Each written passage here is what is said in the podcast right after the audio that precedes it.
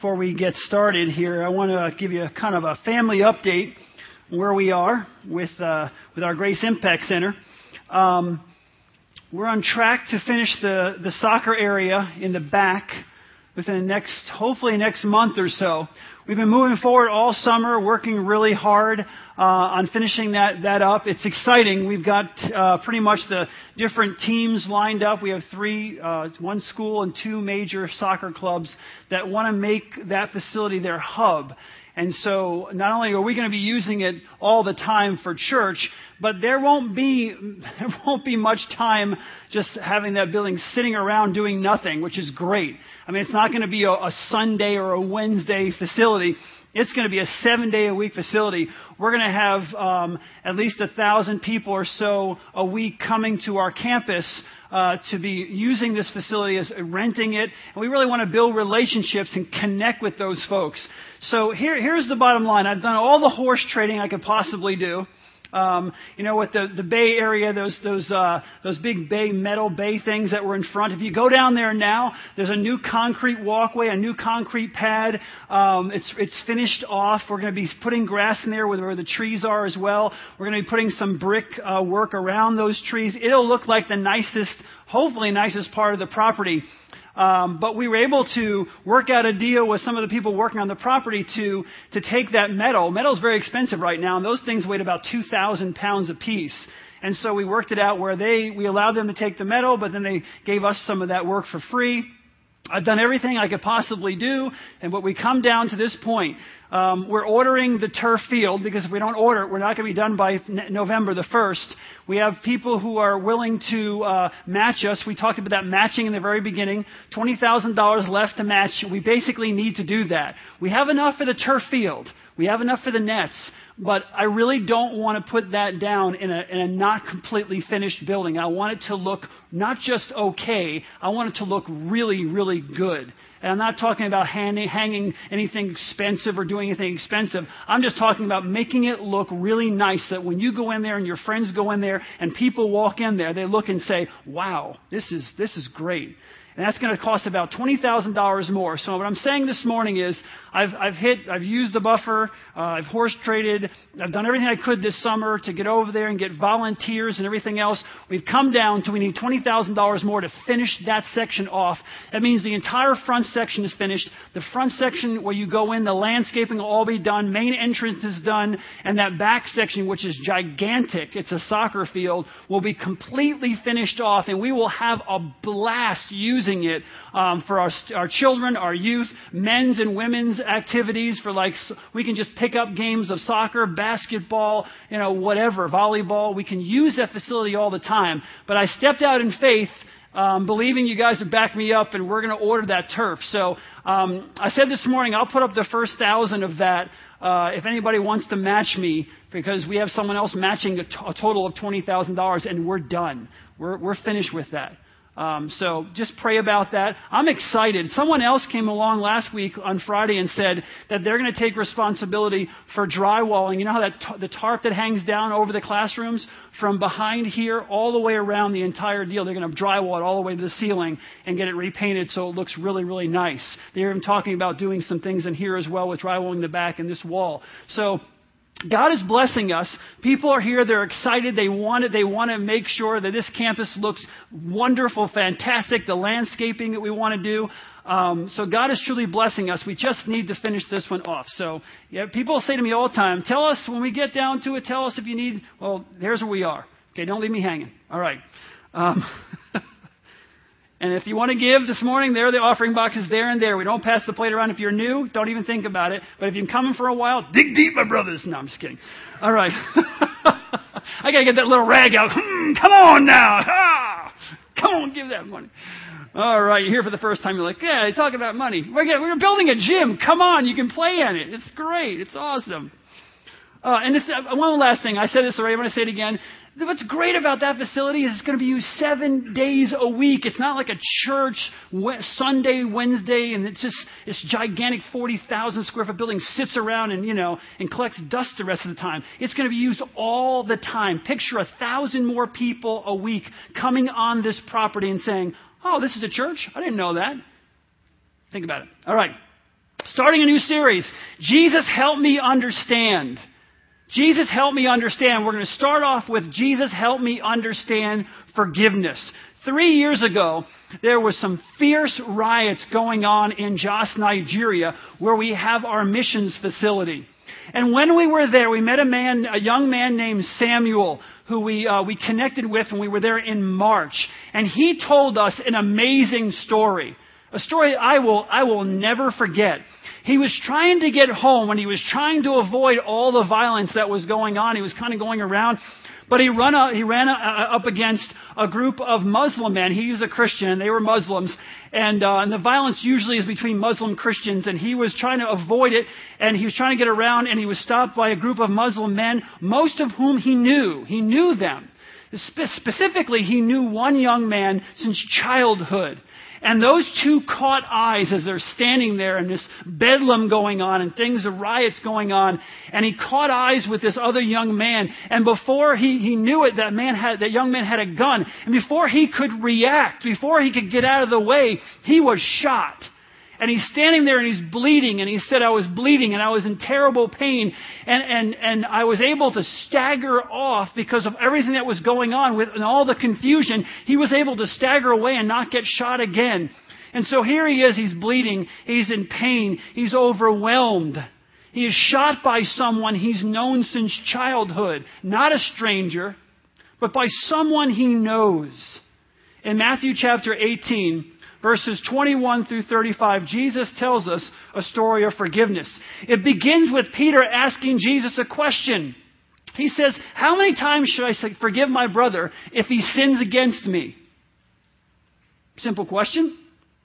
See, Peter wanted to know how much garbage he had to put up with before he could retaliate. You got to love Peter, you know. He wanted to know, how much do I have to put up with here before I tell you? Uh, he wanted to know when he could stop, and he could tr- he stop turning the other cheek and let this person have it. Remember, this is the same guy who, you know, cut off the ear of the person who's trying to uh, arrest Jesus, the guard who's trying to arrest Jesus. So I, I, as we stand here this morning, we sit here this morning, I think all of us would say, you know, yeah, I felt that way before. I felt I felt that way before. You take it and you take it and you take it and you take it and you take it and you say, enough's enough. Enough's enough. When can I turn the other cheek? When can I retaliate? How long? Peter was basically asking, how long do I have to go before I can respond? How long do I have to go before I can? When is it okay? When is it okay to fight back? That was really his question. Now, Peter, being a bit um, impatient, as he was, um, I think we, a lot of us can relate to him, uh, impulsive, doesn't wait for Jesus to answer the question before he blurts out seven times? Seven times? Now, you think, oh, Peter, but you know, honestly, Peter, Peter here, he's, it's not so, it's not so outrageous what he was saying. It's not really that it was out of place or unfair. You need to understand the rabbis at this time, they said uh, that you needed to forgive a person three times before you could respond, before you could retaliate. So Peter thought, man, I ha- I've got my bases covered. I think I'm pretty safe. You know, he's not, he's a, he's a Jew. He understands. He says, you know, rabbis are teaching three. I'm a follower of Jesus. You know, I want to be a good follower of Jesus. I'll say seven times. And so he, he figured, hey, hey, I'm safe here. I'm safe. This is, this is all good. I mean, let's be honest. In the, all of us sitting here today, if we're honest, I mean, two times is too much for us a lot of the time, right? Person does something to you, you're like, you know, you forgive him the first time and just like, you know, Lord, I forgive him, but if you'd smite him for me, that would be just really good. You know what I'm saying? I'll forgive him, you smite him, you get back at him, you know. You know, two times for us in our culture would be asking a lot. Someone does something to you, you're gracious enough to offer them uh, the olive branch of forgiveness, but boy, oh boy, they do it again, they do it twice, and that we are done. So by human standards, what Peter was offering up here it was, was pretty generous. It was pretty good. He wasn't trying to be offensive. He thought, honestly, he thought he was going the extra mile. See, Peter's mistake, though, in this context, and we're dealing with Jesus, was that he was trying to put a legal limit on forgiveness. You know, give him the benefit of the doubt that he was putting a longer legal limit on it from three to seven, but his, his mistake when you're dealing with Jesus Christ is he was trying to put a legal limit on forgiveness. He wanted to really know what, give me a number. I need a number here when I can finally say, no more Mister Nice Guy. No more Mister Nice Guy. Give me a, give me, give me a specific number. When, when Samuel got out of the hospital, he did something he probably shouldn't have done. If you think about it, he kept the bullet that was lodged in his body. They gave him the bullet. He carried that bullet around as a reminder. And as, as he carried it around, he would get more and more angry. He get, he get angry. He was waiting for the time. He was contemplating the time where he could reuse that bullet on the man who shot him. I've got the bullet. He shot me and he hit me and I'm in terrible pain and it's going to probably hurt for the rest of my life in different ways. And I'm scarred. But you know what? He didn't kill me. What's that saying? You better shoot, you better kill what you shoot at or whatever. If you're going to shoot me, kill me because I'm going to get back. And that's what he's thinking. He said, if you're going to shoot, you better kill. He said, I'm going to take this bullet and I'm going to use it as revenge to get back. He would look, he, he, he, he plotted and he planned. And he would, he would, he would look at that bullet and he said, and he would He would feel the pain as he was walking down the road. He would look, he would look at that scar, and he just became more and more angry. And he was going to kill the person who tried to kill him. You know, I don't think any of us can, well, maybe there are some here who can relate to literally knowing someone who shoots you. Now, you think, well, I, well, the question that you might ask is, well, why didn't they just call the police or whatever else, or... It, would, it wouldn't do anything, and it wouldn't do any good. The legal system would take forever. He doesn't have the money to do it. It's his word against the other person's word. No one else is going to be backing him up. And so basically he's left with no justice, and he shot, and he knows the person who shot him. And he's saying, you missed. I'm not going to miss. I'm going to kill the person who tried to kill me. Jesus answers Peter's question in verse twenty-two. He says, I tell you, not seven times, but seventy times seven. And Peter's like, are you joking? wait, wait are, are you kidding me? seventy times seven? He couldn't believe, he couldn't believe what he was hearing. seventy times seven is four hundred ninety times. I mean, that's ridiculous. And Jesus was saying to Peter, there is no limit to forgiveness. There is no limit to forgiveness. I mean, some people actually take that and go, four ninety, uh, that guy's, that, that person in my family's done that at least four hundred ninety-one times. So now I'm going to, you know what I mean? We try to even make that number legalistic, whatever else. What Jesus was saying, and there is no limit to forgiveness. It's limitless. The way as believers, as followers of Jesus Christ, if we're following in the footsteps of our Lord Jesus Christ and following his example, he's saying there is no limit. Forgiveness has no limit. It's not a numbers issue. It's a heart issue. That's what he's telling Peter. We have the same issue as Peter, all of us. It's a heart issue. Whatever it is for you, if it's not forgiveness, something else. It comes down, God is more concerned about the attitude than he is the action. If he can deal with the attitude, you don't have the action. Jesus is more concerned about Peter's heart than he is his question. He wants to focus on Peter. You're asking the wrong question. It is a hard issue. You know, if you think about it, by the time you have forgiven someone that many times, you are in the habit of continual forgiveness. It has become a habit in your life. It has become a part of who you are. You don't think about it. Someone wrongs you. You are able. You understand biblically what it means to forgive, and you forgive that person, and you let it go, and you move on with your life. And I'm going to explain why that's so important as we go on here. The truth is, unlimited forgiveness is a very difficult concept for us to grasp. So Jesus gave us this illustration to help us understand. In Matthew chapter eighteen, verses twenty-three through thirty-four, he says this, therefore, the kingdom of heaven is like a king who wanted to settle accounts with his servants. As he made the set, as he began the settlement, a man who owed him ten thousand talents was brought to him. Since he was not able to pay, the master ordered that he and his wife and his children and all that he had be sold to repay the debt. The servant fell on his knees before him. Be patient with me, he begged, and I will pay back, I will pay back everything. The servant's master took pity on him, canceled the debt, and let him go. But when that servant went out, he found he found one of his fellow servants who owed him a hundred denarii, which is basically uh, the talents here. We're talking about a gigantic amount of money that he could never have paid back, a staggering amount. But a hundred denarii is like whatever, a pocket change. It's, it's it's nothing. He grabbed him and he began to choke him. Pay back what you owe me, he demanded. His fellow servant fell onto his knees and begged him, be patient with me and I will, rep- I will pay you back. But he refused. Instead, he went off and had the man thrown into prison until he could pay the debt. When the other servants saw what happened, they were greatly distressed and went and told their master everything that had happened. When the master called his servant in, then the master called his servant in, you wicked servant, he said, I canceled all that debt of yours because you begged me to. Shouldn't you have had mercy on your fellow servant just as I had on you? In, in, in anger, his master turned him over to the jailers to be tortured until he should pay back all that he owed. See, it, it wasn't the fact that the servant wouldn't forgive the other servant's debt. I mean, if you owe the person money, you owe the person money. Pay it back. That wasn't really what upset the other servants who were watching this.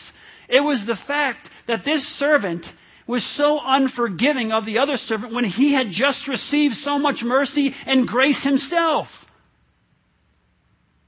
Jesus is trying to make a really strong point to us here. That's what was, that's what was outrageous, that they had received, that he had received so much mercy for, for the, for the mound of sin, in a sense, the mound that he owed and was forgiven, and then he turns around and will not forgive. That's the story Jesus told, but he didn't leave us to wonder about the application. It says in verse thirty-five, this is how my heavenly Father will treat you unless you learn to forgive your brother from your heart, from your heart. In other words, what's gonna, what happened to that man will happen to you unless you learn to forgive. Unless you learn to forgive, the tormentors will come and they will destroy your life. Unless you learn to forgive your brother from the heart, your sister from the heart, unless you learn to forgive, the tormentors will come and they will destroy your life. And you say, what are you talking about with tormentors? The word that is uh, that is uh, used, to, uh, tortured, can also be used for tormented. Tormented. And so what are we talking about tormenting? What are we talking about here? Uh, I'm talking about the hidden tormentor of anger and bitterness and hatred. The hidden tormentor of anger and bitterness and, and hatred that give you, think about this, that give you ulcers, that give you high blood pressure, that cause tension headaches, that, that, that creates stress, that, that has, uh, creates illnesses, different illnesses and sicknesses in your life. That stress that keep build, that keeps building up. And we know just what the doctors tell us, that if we, if we're stressed out inside, it has a physical effect on our bodies. It hurts us, that kind of stress. And so they're tormented. Their lives are in, in torment. The torment that makes you, think about this, that makes you lie, and I'm not talking to people who don't understand what I'm saying here. It makes you lie in bed at night and or and, and makes you toss and turn as you think about what was done to you.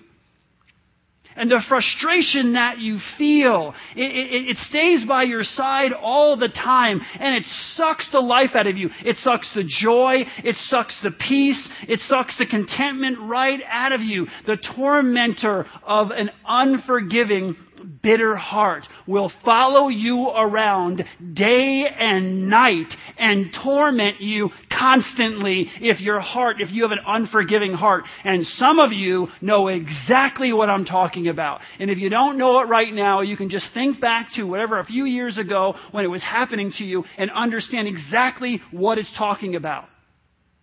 That torment of an unforgiving heart, that relentlessness that keeps coming and coming and coming and coming. Samuel was in pain. But the pain that he was feeling wasn't just a physical pain.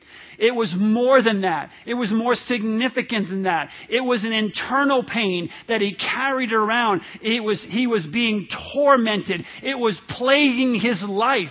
He was thinking about it all the time. When he saw it, when he felt it, he would think about, how can I get back at this person? I can't wait for my time. But while he was constantly thinking about that, he wasn't moving forward in his life. His life was being eaten up. He was eaten up inside. You can't take medication to ease this kind of pain. It's something that is internal. It's in here, and it's in here, and it eats you up, and there's nothing you can take to make it go away. It is a torment. It is a constant companion with you all the time that you never can let go. You can never let it go. And it's happening to some of you right now because you refuse to forgive. And you say, well, I'm going to continue to refuse to forgive because you don't understand a darn thing that goes on in my life. You're thinking to yourself, you have no idea what it's like to go through what I'm going through. You have no clue. You're a pastor standing there picking up your Bible and telling us all these niceties and things like that that we're supposed to do and everything else. I beg to differ. I understand exactly what people go through. My life was no cakewalk. My life's still not cakewalk. I deal with the same things that many of you deal with every single day. But listen to what I'm saying before you get all like defensive and hold back and not open your hearts. Listen to what I'm saying. I say this every time we talk about forgiveness because some people shut down. Okay? Here's, here's what I'm saying. I'm not asking you to be a doormat. Okay? I am not asking you to stay in, a, in, a, in, a, in, a, in an abusive situation. God is not asking you to stay in an abusive situation. The Bible doesn't tell us to stay in abusive situations. It's okay to remove yourself if someone is harming you. I say remove yourself from the harm. But what I'm trying to explain to you is that you can, you can forgive someone and still set boundaries. You can do the same thing. You can do it at the same time. There are people in our lives that we have forgiven. Deb and I have forgiven. People that we have forgiven in the past who we do not allow to become a part of our lives because they're dangerous people. We can, we can set boundaries around the dangerous people, but still forgive them. And that's what Jesus is saying. We need to forgive. He's not saying you need to be walked over and abused and just put up with it. You know what I'm saying? Gee, sir, can I have some more of your abuse? No, it's not what he's saying. He's saying, but you can set boundaries, but you need to forgive from your heart. You need to forgive. You need to let that go. I love this quote. Kathleen Ponder wrote, "When you hold resentment toward another, you are bound to that person or condition by an emotional link that is stronger than steel." Amen to that. It's true. Forgiveness is the only way to dissolve that link and get free. Someone else is controlling your life when you have anger, bitterness, and unforgiveness in your heart. It's a bond that you have that with per, that person that is stronger than steel melted together. And we need to be set free. You know, we are often so much like that unforgiving servant. Here's G, one, Jesus' main point here is that we go before God with our mountain of sin, with our Our, our sin stretching to the skies. And we go before God and God says, I forgive you of all your sin. My son Jesus Christ died on the cross. He took that upon himself. I forgive you for all of it. You are free. You owe me nothing. And so we receive that and say, hallelujah. I, boy, if everybody knew what I did, I could, boy, if they showed the film of my life, I would not want to be in the room. Holy mackerel. And Jesus forgives me for God the Father forgives me for all sin through Christ Jesus. Hallelujah. Praise God. Let's sing more praise songs about the forgiveness of God in our lives. And then we leave this place. And we see someone who's coming in from the other service or someone this side, well, I don't know, they came to second service, that person really hurt me and they ticked me off. And, and all of a sudden we're thinking to ourselves, you know, how dare they? We start conjuring things up and we remember what they said or what they did and we're all frustrated. And so God forgives us of, of this mountain of sin. And then that person did something that hurt my feelings. And I'll tell you what, you know, I will go to my grave holding on to it. I'm not going to forgive them. How dare they harm me? You owe me some denarii, man.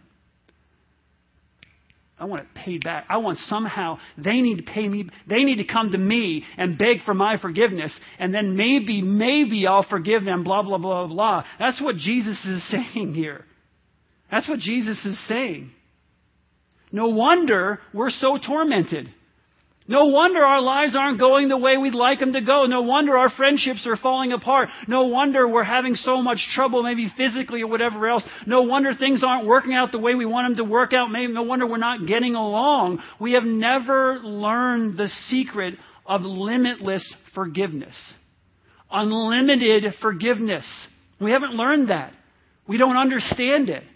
And so our lives, our relationships, our friendships are all falling apart. And in reality, the tormentor is doing a really, really, really good job. The tormentor is doing a very, very good job. I love this quote. Write it down if you have a pen, or you can get the, the C D afterwards. And just, but it's, it's short, okay? It's short. Lewis B. Smedes wrote this. To forgive is to set a prisoner free and discover that the prisoner was you. To forgive is to set a prisoner free and to discover the prisoner was you. Forgiveness is not all about the other person. You're being eaten alive.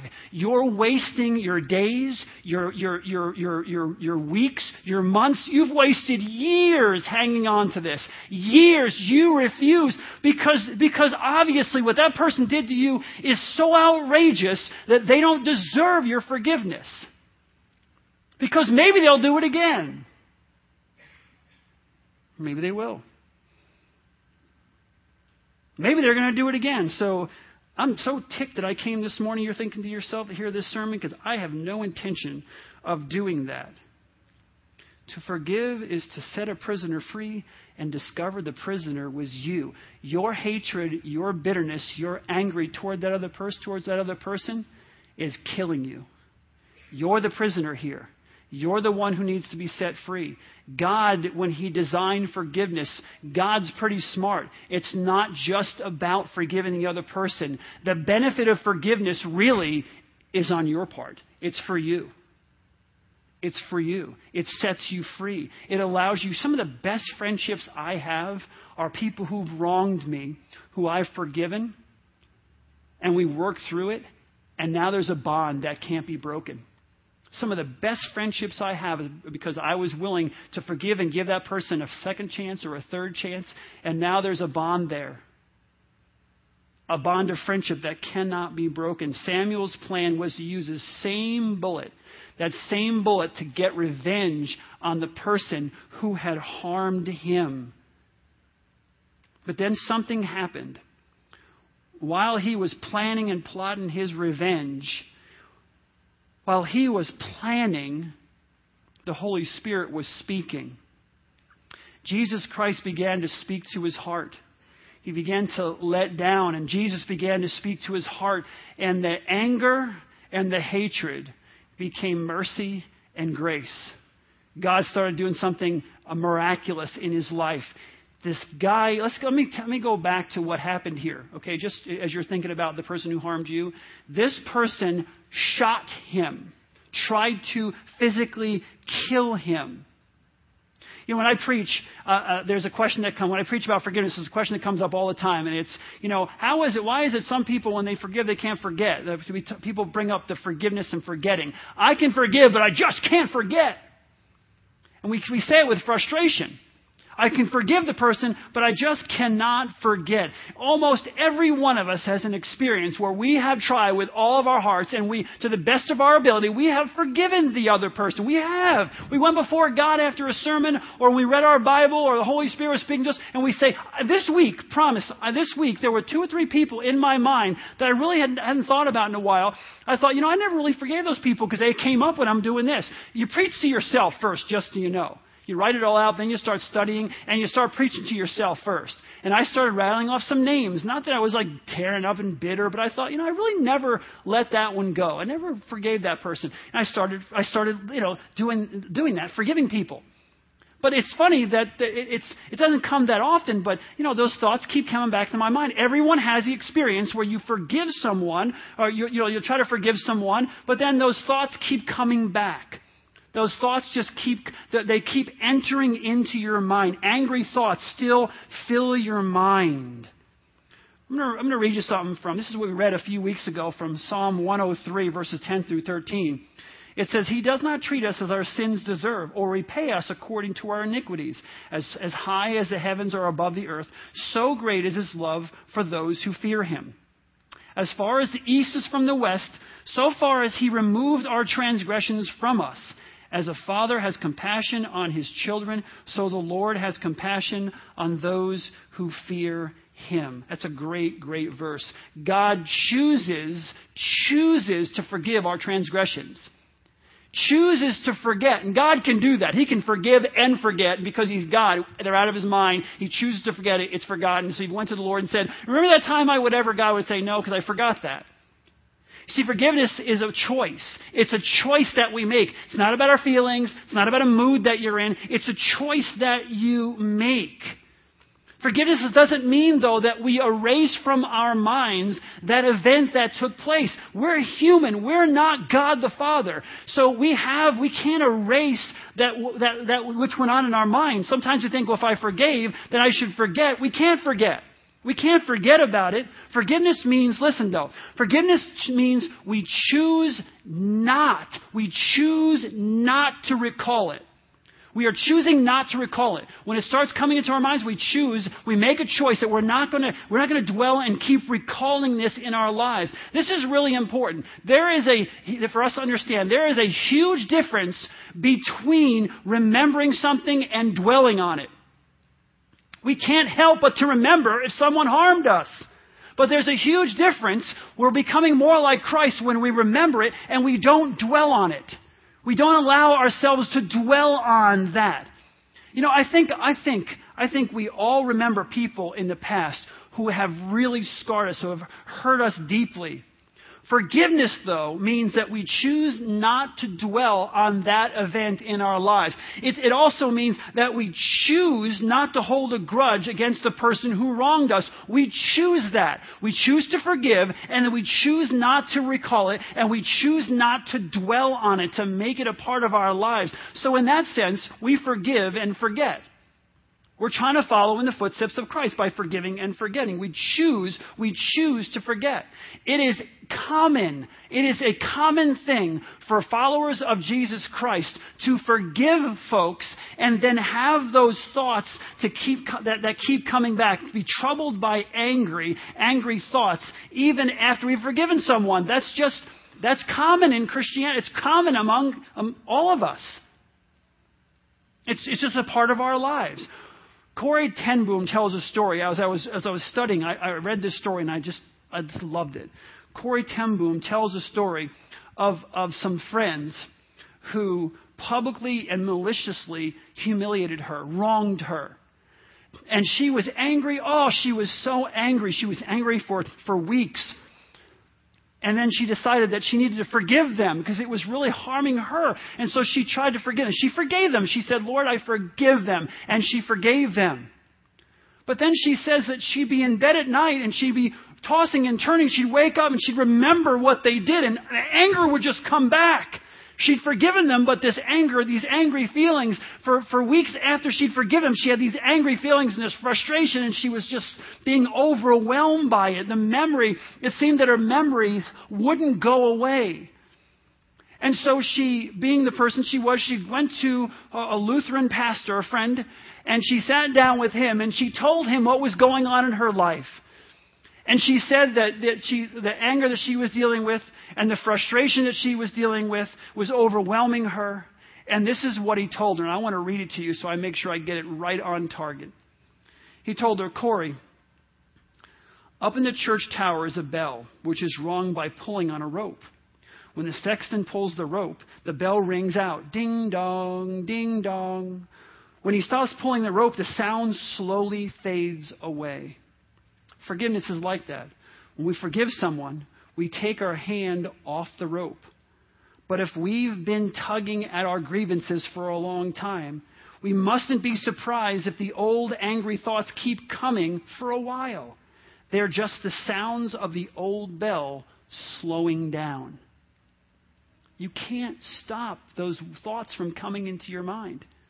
When you forgive someone, the bell is going to keep ringing. It's slowing down, though. Over, over time, God will continue to work in your heart. And those thoughts and the intensity, it slows down. So it's not surprising that for us, that after, after we've forgiven people, for a while those memories just keep on coming.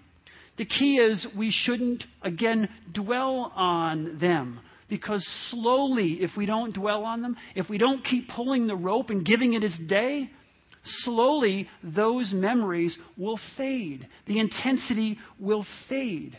Why? Because when you forgive someone, you let go of the rope. Remember we talked about a few weeks ago, take every thought captive?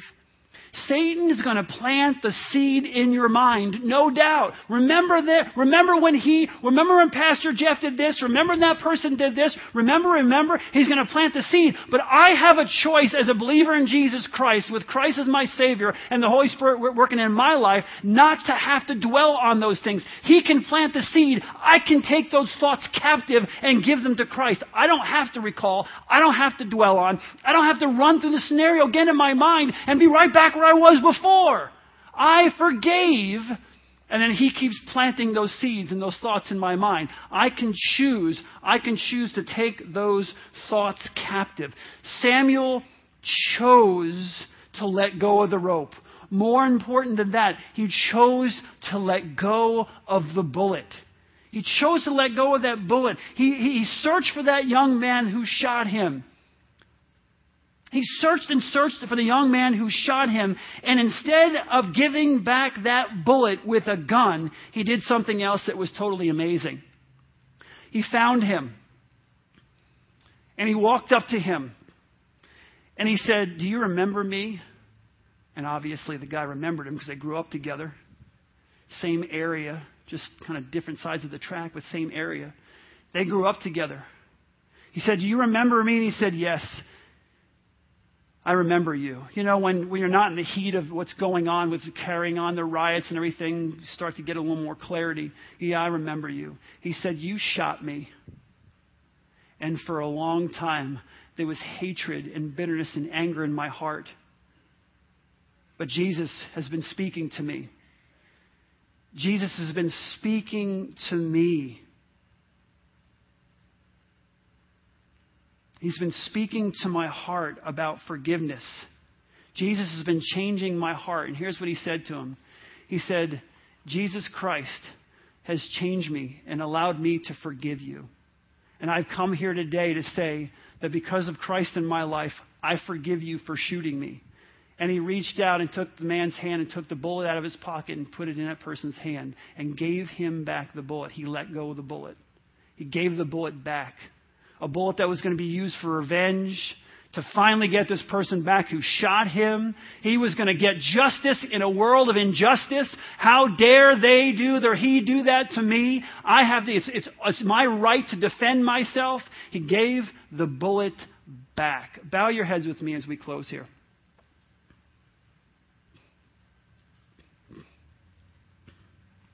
I asked Jen to sing a song as we close out. And as she does, I want you to let go of that bullet. I know this is going to be hard. I, and I, I know it is. I know it is. But I want you to let go of that bullet. I want you to let go of the rope that you've been pulling on and pulling on and pulling on. I want you to take the rope that you were given when you first came in this morning. I want you to take that rope. I want you to hold it. I want you to hold it tightly in your hand. Wrap your fist around the rope so you can feel it. I want you to feel the rope in your hand. Hold it tightly. Now I want you to think about the person has, who has wronged you. And they wronged you. I'm not, we're not arguing about who's been wronged. I want you to, I want you to hold that rope in your hand and in a symbol of the person who wronged you. And now I want you to squeeze it. I want you to squeeze it. Man, I don't, I don't, emotions are good. Let it, let it out. If you, if it, if it, if your heart is hurting and you feel like crying or whatever, you just, I want you to squeeze that rope. All that, all that anger and that bitterness and frustration, I want you to squeeze it. Think about the person who's wronged you. I want you to think of Jesus Christ and all the things that we do to harm him, even if we, even though we, we know him as our Lord and Savior. He's forgiven us for so much. And now in a gesture of forgiveness, I want you to, I want you to begin, just begin to loosen your grip. Slowly begin to loosen your grip. Let it go. Just let go of the rope. Get to the point where your hand is just open. You've opened your hand, and the rope is just in your hand. It's free in your hand. Let go of the rope. Listen to me. Holding on to hate is like drinking poison and hoping the other person's going to die. That's all it is.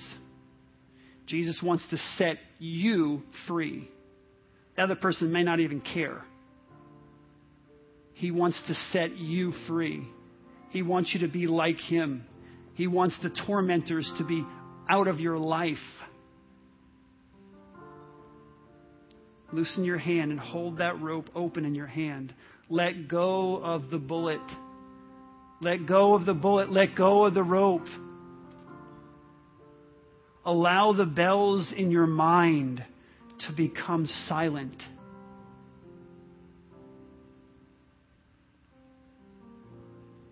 As Jen sings, allow God to speak to your heart.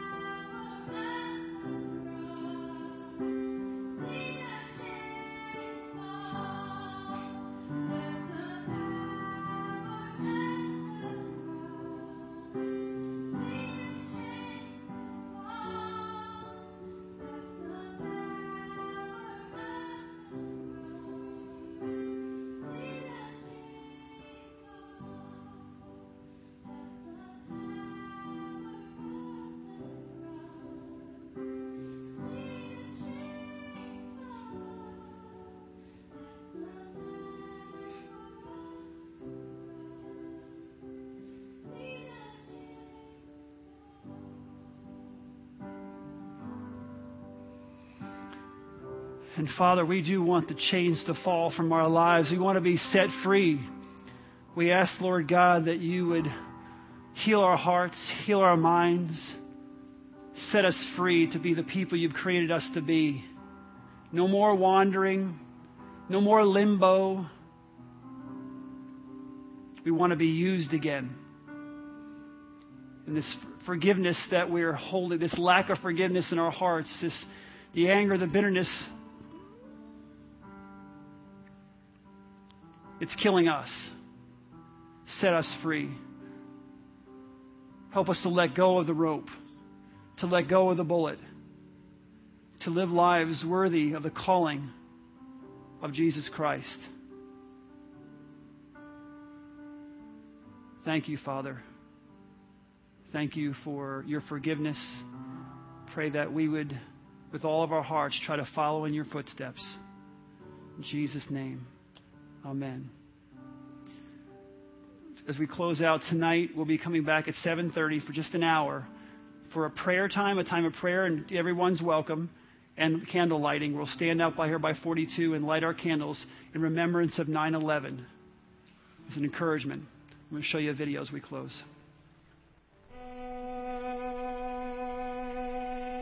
Ten years ago was a different time.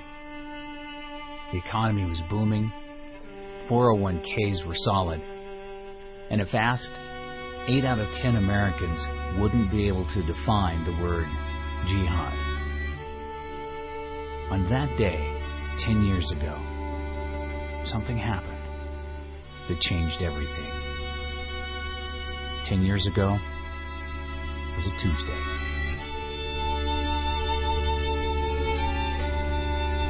For most of us, our only connection to the events of that day was what we saw on television.